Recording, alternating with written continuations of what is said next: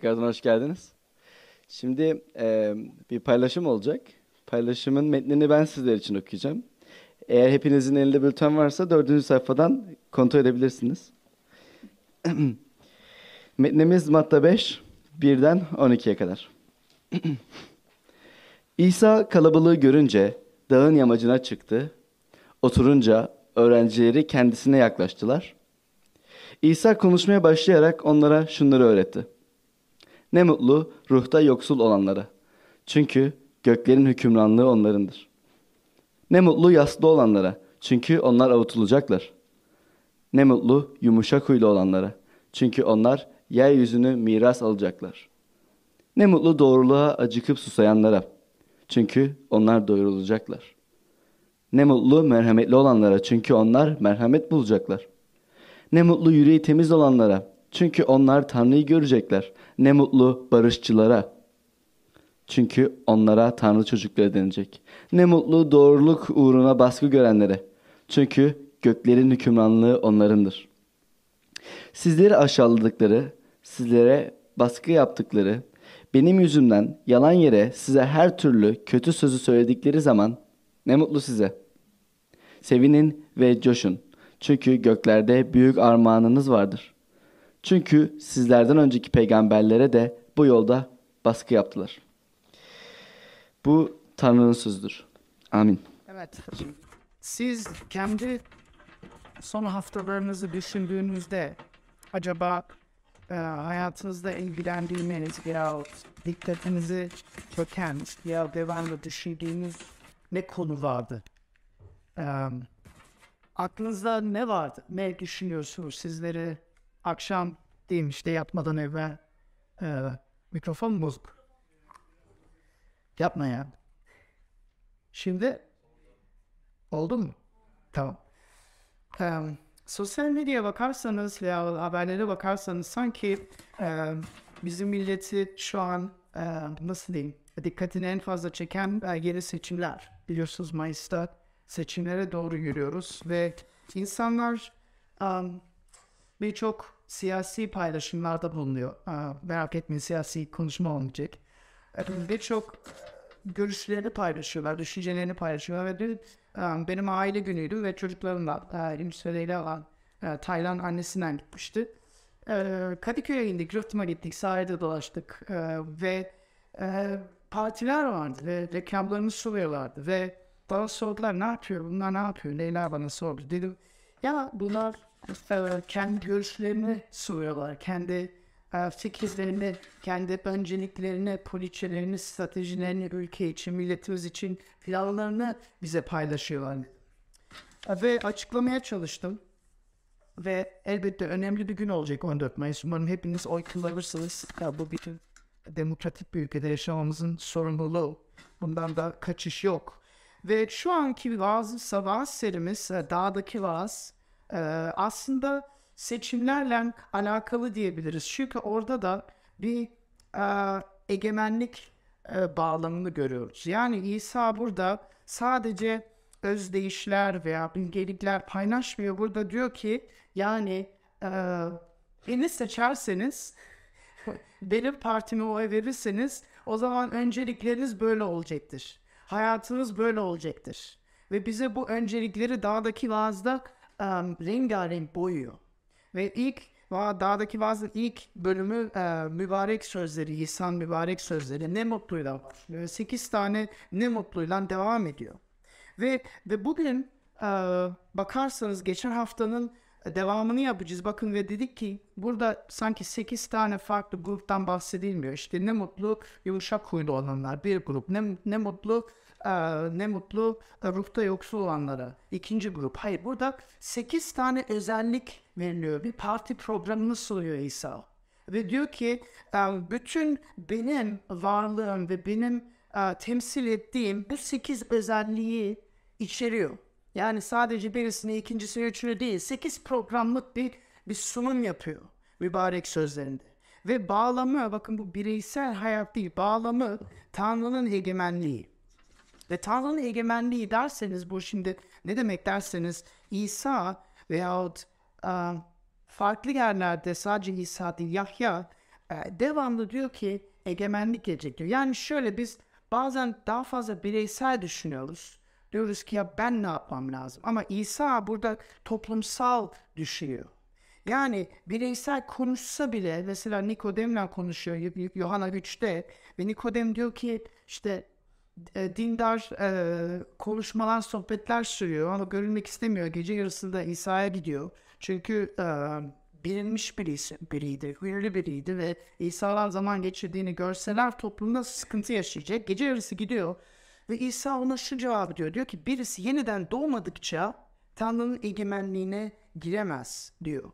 Ve bu ayet biraz aklın arka planda tutun. Yani bu mübarek sözleri teker teker baktığımızda bu sözler egemenliğe giren insanların nitelikleri ve özellikleri olması lazım. Hatta yapısı şöyle ilk dördü o egemenlik kapısından girmek için koşullar ve son dördü o kapıdan geçmiş olan insanların özelliklerini meydana sürüyor. Ve geçen hafta kısa bir tekrar yapmam lazım. İlk üçüne baktık. Ruhta yoksulluğa baktık. Ruhta yoksulluk neydi hatırlıyor musunuz? Bugün sınav var. Ruhta yoksulluk neydi? Ruhta yoksulluk neydi? Ruhta yoksulluk hayattaki problemlerime bakmak ve bu problemler beni aşıyor demektir. Kendi gücümle, kendi çabamla başa çıkamıyorum demektir. İkincisi yası, yas, yas tutan insanlar, yaslı insanlardan bahsediyor. O neydi? Günaha bakıp üzülen insanlar. Ve son olarak yumuşak huylu, yumuşak huylu neydi? Yumuşak huylu gerçekten sana birisi sorsa evrenin problemi nedir dese birçok şey söylememek demek ki evrenin problemi benim. Problem bende, kendi günahkarlığımda. Ve bu ilk üçü aklımızda tutarak bugün sadece ve sadece dördüncüye bakacağız. Um, altıncı ayette e, bulunacağız. Ne mutlu doğruluğa acıkıp susayanlara çünkü onlar doyurulacaktır. Ve e, sizinle bu metne baktığımda şunu söylemem lazım. Bu aslında kutsal kitabın merkezi veyahut um, bilmiyorum dart oynuyor musunuz hiç? Ve ortadaki göze hep bulmaya çalışıyorsunuz. Bu um, kutsal kitabın ortaki göz. Bu, bu altıncı ayet öyle diyebiliriz. Bakın ilginç olan şey birkaç örnek söyleyeyim. Ne mutlu mutluluğu arayanlara demiyor. Ve bu egemen evrenin bir prensibi sanki.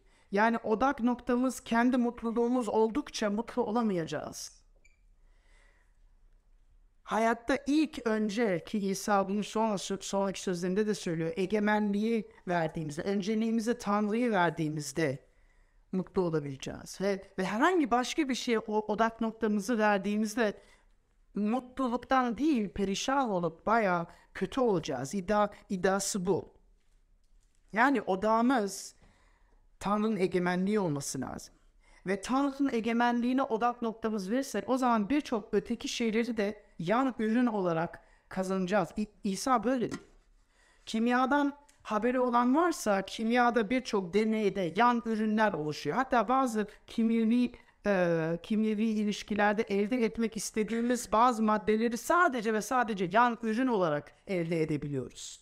Yani asıl yaptığımız şeyden değil, yanına düşen bir ürün. Fizikte de böyle. Bazı şua şekilleri sadece yan ürün olarak elde edebiliyoruz ve bu asıl istediğimiz şeyler olabiliyor. Bu aynı şey. Diyor ki odak noktamız doğruluk ve adalet olması lazım diyor. Ve o zaman egemenliğin mutluluğunu elde edeceğiz diyor. E bunun için bir koşul bu doğruluk bende değil demektir. İtiraf etmektir. Yani buradaki metindeki bahsedilen ve Grekçenin gramerine girsek bunu anlayabilirsiniz. Bu içsel bir doğruluk değil, dışsal bir doğruluk. Size verilen, verilen bir doğruluk. Allah'ın verdiği bir doğruluk. Ve bu bakın önemli bir test. Belki um, ilk defa geldiniz, hoş geldiniz. Um, o zaman bugünkü sorum size hayattaki öncelikleriniz nerede? Odak noktanız nerede? Mutlu olmaya mı çalışıyorsunuz? devamlı geliyoruz ve bunları biliyoruz derseniz o zaman bakın bu size için güzel bir kimyevi test. Gerçekten odak noktanız nerede? Um, neyin üzerine hayatınızı inşa ediyorsunuz? Her gün, her an, her nefeste aklınızda dolaşan şeyler nedir? Ve ayeti incelerken sizden üç başlığa bakmak istiyorum. Birisi eksik olanı fark etmek. Bültenden de takip edebilirsiniz. Altıncı sayfa yanılmıyorsam. Yok dördüncü sayfa pardon. Um, eksik olanları fark etmek. İkincisi doğruluğu, doğruluğa acıkıp susamak. Ve üçüncüsü doğrulukla dolmak. Ve dediğim gibi bazı metinler var. Birçok ayete dokunuyoruz ama bu metin o kadar zengin ki bütün konuşma boyunca sadece 6. ayette bulunacağız. 6. ayet ne diyor? Diyor ki ne mutlu doğruluğa acıkıp susayanlara çünkü onlar doyurulacaktır diyor. Hayatta hiç gerçekten aç kaldınız mı bilmiyorum. Yani aç kaldınız demek birkaç gün yemek yememişiz. Veya gerçekten susadınız mı bilmiyorum. Genelde itiraf edin benim çevremdeki insanlar bunu pek tatmış değiller. Tabii yani Müslüman dostlarımız yeni Ramazan bayramından geçirdiler ve her gün yani 24 saat boyunca en azından bir oruç tuttular. Um, Hristiyan arkadaşlar Paskalya'ya kadar farklı şekillerde oruç tuttular. Ama buradaki e, metini okurken aklımızda tutmamız lazım ki İsa bir bölüm evvel çölde 40 gün yemeksiz kaldı. Yani buradan bahsetmeyi, benzetmeyi kendi tadıp bize örnek olarak veriyor. Ve ve bakın aç kaldığınızda, susuz kaldığınızda tek düşünebileceğiniz tek bir şey var. Yemek veya içmek. Yani bu örneği İsa neden veriyor? Diyor ki acıkıp susayanlar gibi doğruluk peşinde olmanız lazım. Ve bunu dediğim gibi ben pek tatmayan geçmişte oruç tutmuşluğum var ama 40 gün oruç tutmuşluğum yok. İsa bunun derinliğini kendi hayatında tatmış durumda ve bize örnek olarak veriyor.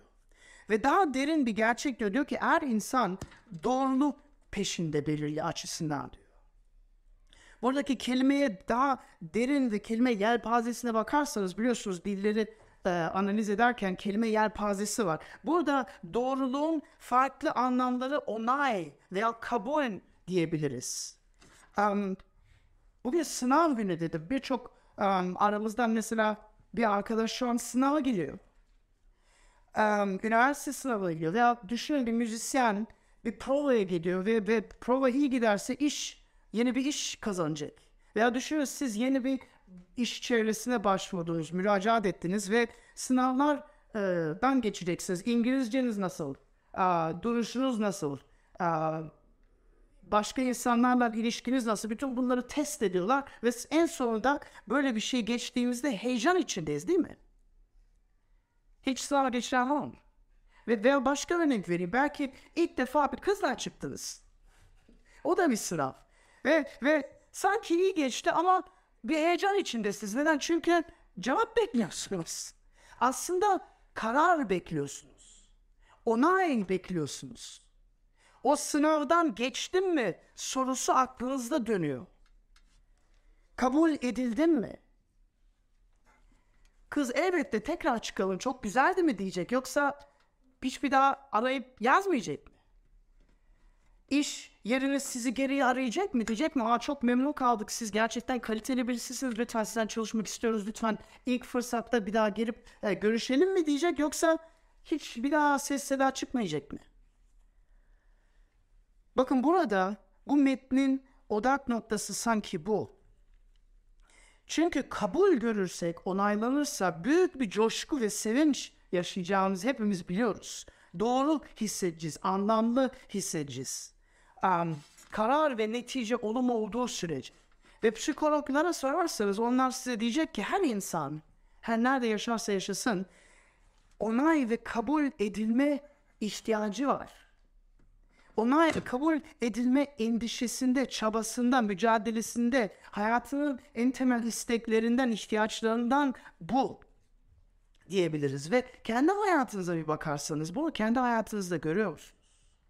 Tabii insanların hayatları farklı ve belki farklı farklı insanlara sorduğunuzda o onayı e, anlamı farklı yerlerden çekmeye çalışıyorsunuz. Farklı otoriterlerde, farklı standartlardan almaya çalışıyorsunuz. Farklı alanlarda başarılı olmaya çalışıyorsunuz. Ama her şekilde hayatta onay ve kabul arıyoruz. En önemli saydığımız, en değer verdiğimiz kişilerden, en değer verdiğimiz hayat alanlarından onay alma peşindeyiz. Ve kutsal kitap diyor ki bu asıl doğruluğa acıkıp susamak diyor. Onay peşinde olmak, kabul edilmek, e, olumlu bir karar duymak diyor. Ve kendiniz belki pek bilmiyorsunuz. O zaman şu soruyu sorayım size. Siz kendinizi ne zaman en iyi hissediyorsunuz? Hayatınızdaki hangi anlamda en fazla değer verilmiş, kabul edilmiş hissediyorsunuz? Bu belki aile çevrenizde olabilir, belki arkadaş çevrenizde olabilir, belki eğlendiğinizde olabilir, belki belki iş yerinizde olabilir. Kariyer merdivenini ilerlerken. Bu metin size bu soruyu soruyor. Ve hepimizin endişesi bu yönde. Bana sorarsanız ben düşünebildiğim kadar her zaman ve böyle büyütüldüm diyebilirim. Annem babamın çevresi böyleydi. Her zaman yani ne yaparsan yap başarılı ol. Yani böyle yarım yamalak bir şey yapma. Yarım yamalak yapacaksan hiç yapma daha iyi.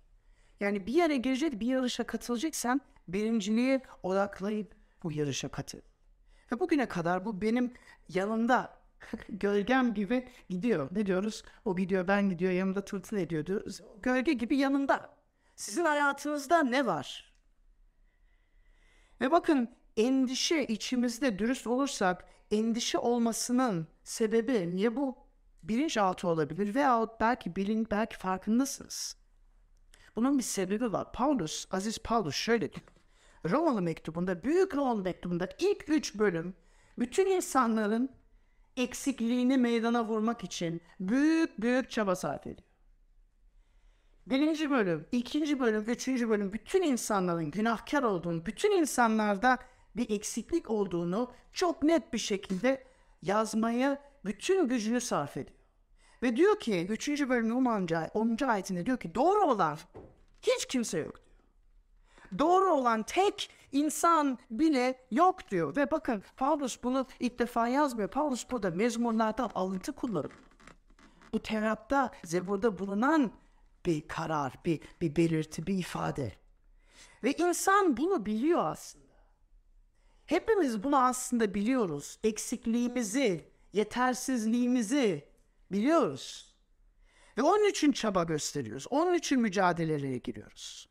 Mücadele doğruluk mücadelesi. Çünkü hepimiz bir karar bekliyoruz. Bir onay bekliyoruz. Ve endişemizin asıl sebebi aslında ve Paulus bunu da yazıyor. Aslında Allah'ın önünde kabul edilemeyeceğimizi biliyoruz. Allah'ın önünde standartını yerine getiremeyeceğimizi biliyoruz. Doğruluğumuzun eksik olduğunu biliyoruz. Ve bakın bu ayet diyor ki bu egemenliğin giriş kapısı. Bunun farkında değilsen bu kapıdan giremezsin diyor. Ne mutlu doğruluğa acıkıp susayanlara çünkü onlar doyurulacaktır. Bu cümleyi tersi çevirirsek vah be kendi doğruluğuna güvenenlere ve acıkıp susamayanlar çünkü onlar doyurulmayacaktır. Bu ilk noktamız. Ve belki şimdi diyorsunuz ki ya bu hiç de hoş bir konuşma değil. şimdi ışıklar olmasa gizli karanlıkta çıkabilsem çıkmak isterim. Çünkü böyle bir şey duymak istemiyorum. Beni, benim özgüvenimi zedeliyor. Bu çok gerice bir düşünce. İşte öfkeli Allah'tı, mutlu olmayan Allah, tatmin edilemez bir Allah'tır. Bu nasıl bir şey? Böyle bir şeye inanmak istemiyoruz. 21. yüzyılda yaşıyoruz. Hani Tanrı sevgiydi? Siz isteyenler hep demiyor muydunuz? Hani Tanrı sevgiydi? Evet. Tanrı'nın öfkeli olmasının sebebi Tanrı sevgi olmasıdır. Bunu hiç düşündünüz mü? Kendi hayatınıza baktığınızda çok sevdiğiniz ama belki hayatı boyunca kendini zedeleyen bir insan tanıdınız mı? Çok sevdiğiniz, değer verdiğiniz, vakit geçirmek istediğiniz bir insanı, içten dıştan tanıdığınız bir insanı ama devamlı hayatında kötülüğe bir bir sarkıntı olan ve bu kötülükleri yaparak kendiniz inciten insanı tanıdınız mı? Ne hissedersiniz? Üzülürsünüz. Ama üzüntünün de ötesine gider. Kızarsınız. Ama kızgınlığın da ötesine gider. Öfkelenirsiniz. Çünkü gerçekten seviyorsanız, gerçekten seviyorsanız bu insanın iyiliğini istemez misiniz? Bir insanı sevdiğinizde onun kötü şeyler yaptığını, zararlı şeyler yaptığını gördüğünüzde içinizde bir dürtü var. Duygusallık var. Üzülmek, kızmak, öfkelenmek var. Ne yaptığını görmüyor musun? Bu yaptığın şeyler iyi değil. Nasıl anlatsam sana? Size bir alıntı getirdim. Diyor ki bir baba oğlunu ne kadar severse o kadar onun yalancılığını, hilebazlığını, sahtekarlığından nefret eder. Ve bakın sevgi karşıtı öfke değil. Siz birçok insan diyor ki ya tamam ya sevgi ya seviyorsun ya öfkeleniyorsun. Hayır. Sevginin tam karşısı ilgisizlik. İlgisizlik. Valla geberirsen ilgilenmiyorum, başarırsan ilgilenmiyorum. Umurumda bile değil. İlgisizlik. Çünkü öfkelendiğinizde bu insanı seviyorsunuz demektir. Ve bakın insanda bu böyleyse Tanrı'da ne kadar daha fazla böyle olması gerektiğini anlayamıyor muyuz? Çok mantıklı bir şey değil mi? Belki hayatınızda böyle örnekler tanıdınız ama um, bir baba ve oğul. Ve oğul yasayı çiğniyor. Ve baba bu oğlunun iyiliğe gitmesini istiyor ama büyük bir çelişki yaşıyor. Çünkü biliyor ki toplumsal düzen, bir adalet, bir yasa, bir hukuk istiyor. Ve bu, bu, bu hukuk olmasa, adalet olmasa toplum berbat olacak. Ama oğluna bakıyor, yaptığı kötülüklere bakıyor ve cezayı hak ettiğini anlıyor ve biliyor bu ceza önemli olduğunu da biliyor. Ama aynı zamanda oğlunun bu cezadan kaçmasını istiyor merhamet edilmesini, affedilmesini istiyor. Bakın Davut'un hayatında hiç okudunuzsa Davut'un bir oğlu vardı, Hapsar oldu. Ve bu oğul ve baba arasında bir sıkıntı vardı. O kadar büyük bir sıkıntıydı da ve şöyle söyleyeyim, Absalom haklıydı.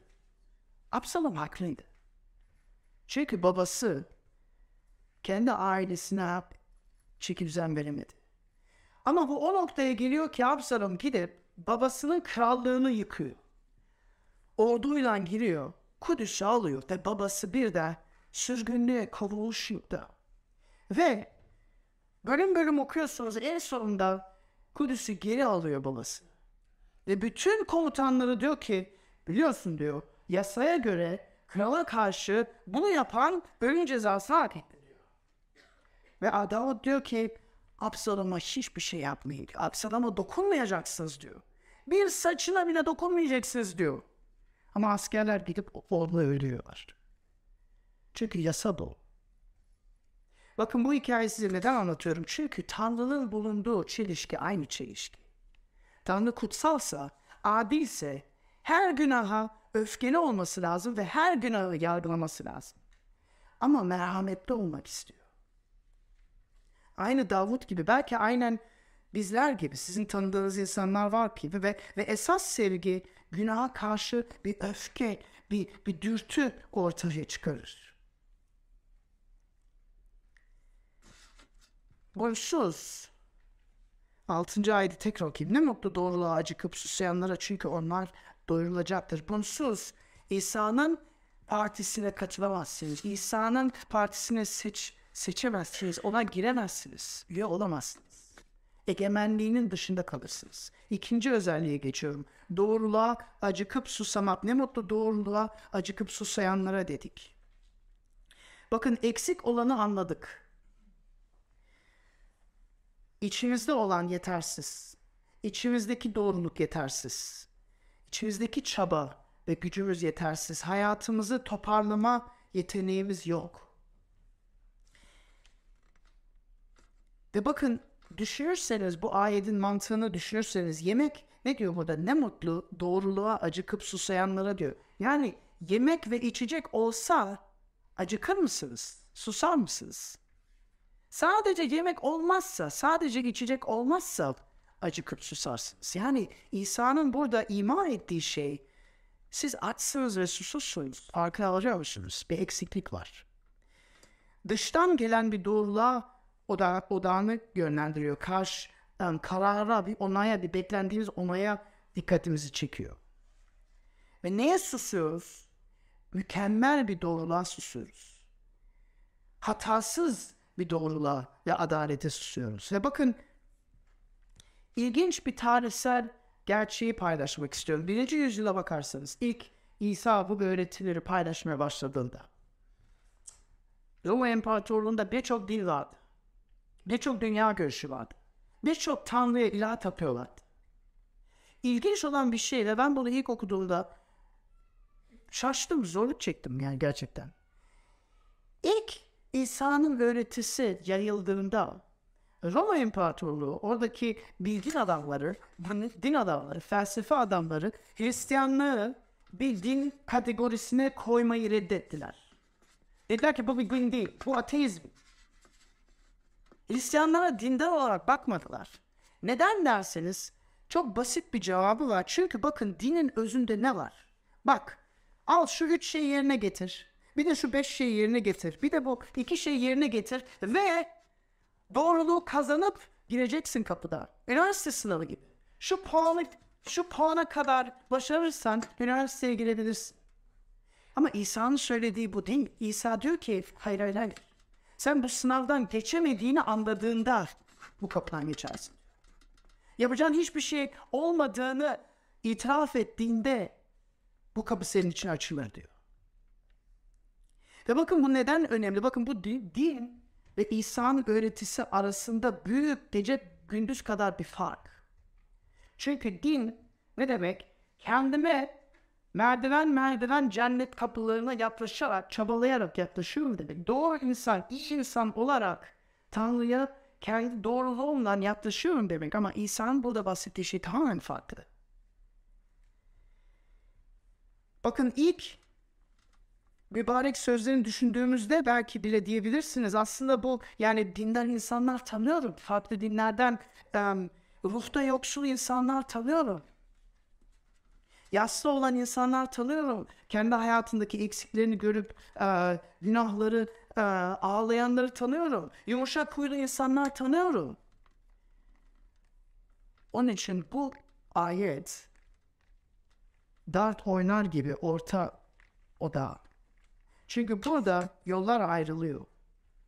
Kendi doğruluğuna mı güveniyorsun? Kendi kurtarmana mı, kendini kurtarabileceğine mi güveniyorsun? Kendi çabana mı güveniyorsun? İsa'nın bahsettiği başka bir şey. Ve birisi şöyle ifade etmiştir. Demişti ki dindar insanlar kötü şeyler yaptıkları kötü şeylerden itiraf edip tövbe ederler.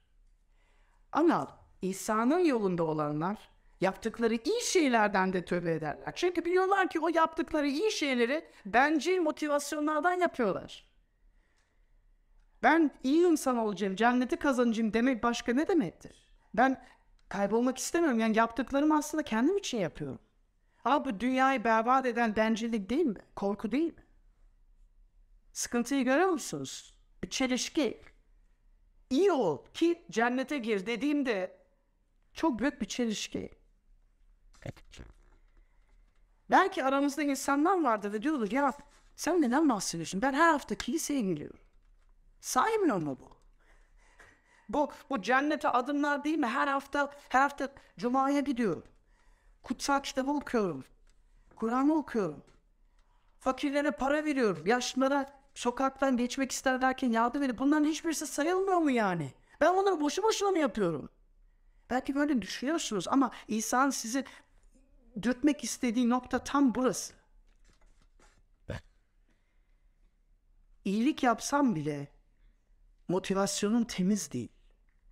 Ve Yeremia 17'de şöyle diyor, diyor ki kendi yüreğinin paklığını görebilen kim vardır ki diyor.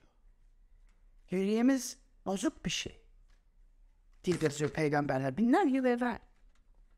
İçimdeki doğruluk eksik kalıyor diyor. İçimde doğruluk yok diyor. Tek tek çözüm Allah'ın doğruluğu diyor. Onun önünde kabul etmek tek hedefim diyor. Ve bu sadece İsa Mesih'in doğruluğuyla, doğruluğu aracılığıyla olabilecek bir şey. Ona güvenerek olabilecek bir şey. Bakın Paulus bir mektupta kendini savunuyor. Adam kilise kurmuş, gitmiş sonra başka dindar adamlar gelmiş ve bunlar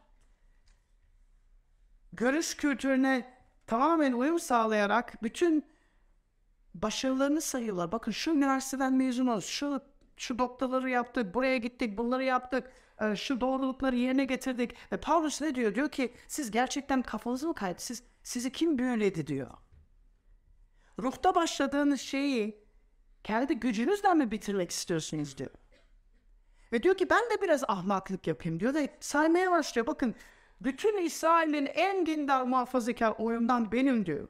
Benjamin oyundan. Benjaminlerden de Ferisiyim diyor. Ferisiler çok sıkı muhafazakar dindar kesimi. Diyor ki 8. vitesinde doldum. Şuna gittim. En meşhur e, imamlardan eğitim aldım. Bütün hepsini sayıyor ve sonra ne diyor biliyor musun?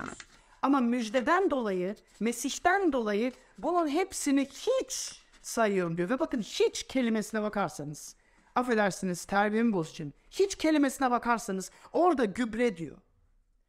Ve bakın çiftçilikten anlıyorsanız gübre genelde hayvanların çıkardığı şeylerdir değil mi? Ama burada hayvan gübresinden bahsetmiyor, insan gübresinden bahsediyor. Bakın çiftçiseniz insan gübresinden hiçbir şey yapamazsınız. İşe yaramaz.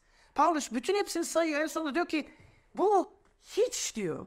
Hiçbir işe yaramaz diyor. Bütün bu başarılar Tanrı'ya baktığımda hiçbir minik adım bile beni ileri götürmez, sürgülemez diyor. Burada bir seçim var. Ya İsa'nın mükemmelliğine, doğruluğuna inanacaksın veyahut kendi doğruluğuna inanacaksın. Ve İsa bunu bize net bir şekilde meydana vuruyor. John Stott şöyle diyor. İnsan kendini Allah yerine koyması günahın özüdür diyor. Ve Allah kendini insan yerine koyması da kefaretin ve kurtuluşun özüdür diyor. Bakın bundan dolayı Roma İmparatorluğu Hristiyanlığı din olarak kabul etmedi. Keşke öyle kalsın. Keşke öyle kalsın. Çünkü onların gördüğü şey bugün gördüğümüzde daha doğru. Son noktama geliyorum. Doğrulukla dolmak. Ne mutlu. Doğruluğa acıkıp susayanlara çünkü onlar doğrulacaktır. Doğrulukla dolacaktırlar diyor İsa burada. Doğrulukla, Tanrı'nın doğruluğuyla, Allah'ın doğruluğuyla doyurulacaktır diyor. Bakın bunu anlamamız için yalnız Tanrı'nın kararı önemli olduğunu anlamamız lazım. Ve bunu anlamak çok zor bir şey. Belki çok basit gelebilir kulağınıza ama çok zor bir şey. Bakın egemenliğin giriş kapısını açan tek ve tek Tanrı'nın kararı ve Tanrı'nın doğruluğu. Kendi çabamız değil, kendi doğruluğumuz değil, iyi olmamız değil, iyi işlerimiz değil. Sana verilen, vekilen verilen ve bakın hukuk diline giriyorum. Ve aramızda avukatlar var biliyorum. Hukuk diline giriyorum çünkü kutsal kitap hukuk dilini kullanıyor burada. Vekilen verilen bir doğruluktan bahsediyor. İsa Mesih'in doğruluğundan bahsediyor. Değerli kardeşler, değerli dostlar, değerli misafirler belki bunu ilk defa duyuyorsunuz ama İsa'nın bu söylediği bütün dünya görüşlerinin, bütün felsefelerin, bütün dinlerinin aksi ve farklı bir şey. Nereye bakarsanız bakın, ateist arkadaşlarınıza bakın. Diyorlar ki yeter ki insan ol. Mutluluk peşine koş. Yaşlılara yardım et. Fakirlere para ver. Ahlak iyi bir yaşam sür. Ama bu İsa'nın söylediği farklı bir şey. Ve bakın burada bir şey açıklamam lazım. İki tane iki tane e, farklı konu var. Birisi aklanma konusu ve birisi kutsallaşma konusu ve ilk dört mübarek sözler sadece aklanmayla odaklı. Konumuz kutsallaşma değil. Bakın belki oturuyorsunuz ve içiniz şey oluyor. Ne diyorsun sen ya. İstediğin gibi yaşama diyorsun. Hadi git buradan çık günah işleme diyorsun. Hayır. Kesinlikle hayır. Ama bu kutsallaşma konusuna giriyor. Biz sadece bu kapıdan girişten bahsediyoruz. Kapıdan girmekten bahsediyoruz. O yolda yürümekten daha bahsetmiyoruz. Oraya gelmedik daha. Kapıya girişten aklanmaktan bahsediyoruz. Ve bakın aklanmak için tek ve tek önemli olan şey Tanrı'nın kararı. Yeniden doğuştan bahsetti İsa Nikodem'e. Bakın o kapıdan girmek yeniden doğmak gibi bir şey diyor İsa. Anlatabiliyor musun? Sonraki konular kon- kutsallaşmaya yer alacak ama bugün hala aklanma konusundayız. Şöyle bir şey düşünün, bir duruşmadasınız. E biliyorum aramızda bazıları daha yeni bir duruşmadan çıktı. Bir duruşmadasınız ve bir ton, belki sizi bir ton kötülükle suçluyorlar. Davalar açılmış. Ve önünüzde hakim, sağınızda avukat. Tek önemli şey olan nedir? Tek önemli şey hakimin kararı. Tek önemli şey hakim ve avukata sizi temsil edebilmesi için evvelden vekalet çıkarttınız. Ve hakim zaten size bakmıyor. Zaten avukatınıza bakıyor. Avukatınız gariban birisi ise yani siz kimsiniz ki yani? Hukuken hiçbir yetkiniz yok. Sizi temsil edene bakıyor hakim. Avukatına bakıyor. Ve hakim suçsuz derse iş bitti, dosya kapandı. Ve bugünkü konu bu. Bakın hakim kim olduğunu anlıyorsunuz. Hakim Allah. Hepimiz bir gün ömrümüzün son nefesini verdiğimizde bu hakimin önüne çıkacağız. Ama size sormak istediğim soru şu. Avukatınız kim? Avukatınız kim? Avukatınız Nietzsche mi? Marx mı? Derrida mı? Mausa mı? Muhammed mi? Bakın bütün bu avukatlarınız en sonunda dönüp diyecek bakın bakın müvekkilim ne kadar iyi birisi bakın şunları yaptı bunları yaptı bunları yaptı. Ve hakim diyecek ki ama konu o değil ki. Konu yaptığı suçlar. Sen yaptığın iyiliklerle o suçu sıfırlayabiliyor musun? Duruşmada öyle bir gerçek var mı? Yok. Tanrı önünde neden olsun? Biraz mantıkla yaklaşalım arkadaşlar. Savunma da tek önemli olan avukatın kim? Ve İsa diyor ki beni seç. Ben senin avukatın olayım. Bak seni mağdur bırakmam. Savunma stratejisine geçersek savunma stratejisi de çok ilginç. Normalde savunma stratejisi benim müvekkilim suçsuzdur. Bunları yapmadı stratejisi vardır ama İsa'nın stratejisi çok başka. İsa bütün suç listesini dinliyor ve ne diyor en sonunda? Haklısın hakim bey diyor.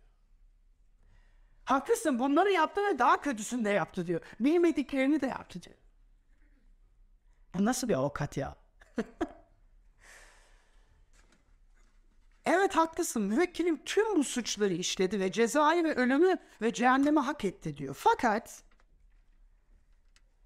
ve savunma stratejisi bu. Fakat hakim bey dikkat ederseniz o dosyaların en altta küçük bir tane damga var. Ve o damgada ödendi yazıyor diyor. Bütün bu suçların hepsi ödendi. Ve bütün saygımla sormak istediğim soru şu.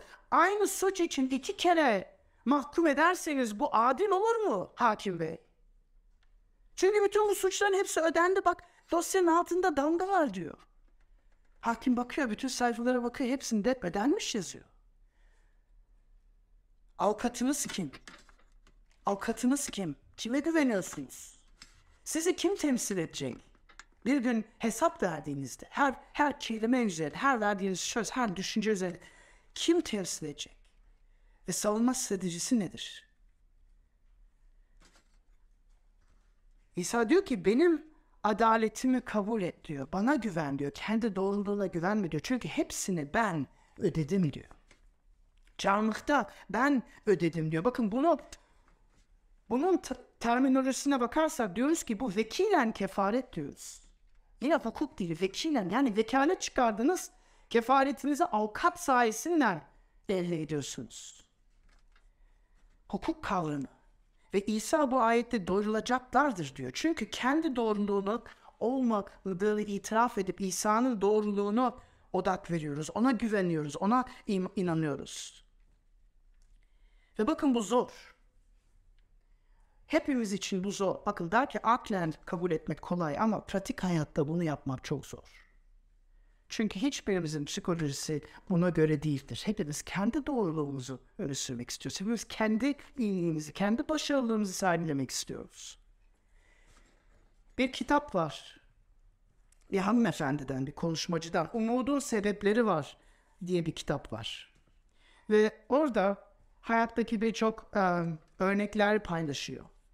Ve bir gün size ürkütücü bir örnek vereceğim, uyarıyorum. Şimdiden. Bir gün kilise törenine katılıyor. Tanıdığı bir arkadaşından. Ve kilise töreninden sonra gelin ve evlendiler. Gelinin psikolojisi şahane bozuk. Hüngür hüngür ağlıyor ve konuşmak istiyor arkadaşından. Ve diyor ki hiç kimseye söylemediğim bir şey söylemem lazım diyor. Benim bir bebeğim vardı diyor. Ama yok ettirdim diyor. Ve bu kiliseden öne giderken sanki kafamda herkes seni katil, seni berbat insan diye beni taşlamak üzereydi gibi hissettim diyor. Ve yazar hanım sarılıyor ve ne söyleyeceğini düşüyor. Sonra dua ediyor ve diyor ki bak dostum diyor bu hayatı öldürmeni sürükleyen kibirdi diyor. Kendi doğruluğun diyor. Kendi doğruluğunu peşinde olman. Görüş, görüşü insanlar için güçlü bir şekilde ifade etmekti diyor. Ama anlaman bir şey var diyor. 2000 yıl evvel İsa Mesih'in ölümüne sebep olan da senin kibirindi diyor. Martin Luther'in bir alıntısı var. Diyor ki hepimiz ceplerimizde onun çivilerini taşıyoruz diyor. Ve arkadaşım şu diyor. Sen kürtaj yapmadan evvel de bir katildin diyor. Sen bunu hala anlamadın mı diyor. Çünkü Tanrı'nın biricik oğlunun ölmesini sen sağladın diyor. O çivileri ellerine vuran sendin diyor. Senin günahındı diyor. O diken tacını kafasına yapıştırıp kanların yüzünden akmasına sebep olan sendin diyor. Evvelden dövmelerini sırtını parça parça etmelerinin sebebi sendin diyor. Sonra öldükten sonra cehenneme gitmesinin ve Tanrı'nın gazabını tatmasının sebebi sendin diyor. Sen bunu evvelden anlamadın mı diyor.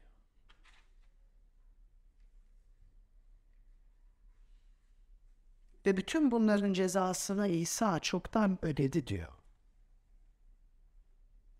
Sen suçsuzsun diyor. Günahkar olmadığından dolayı değil.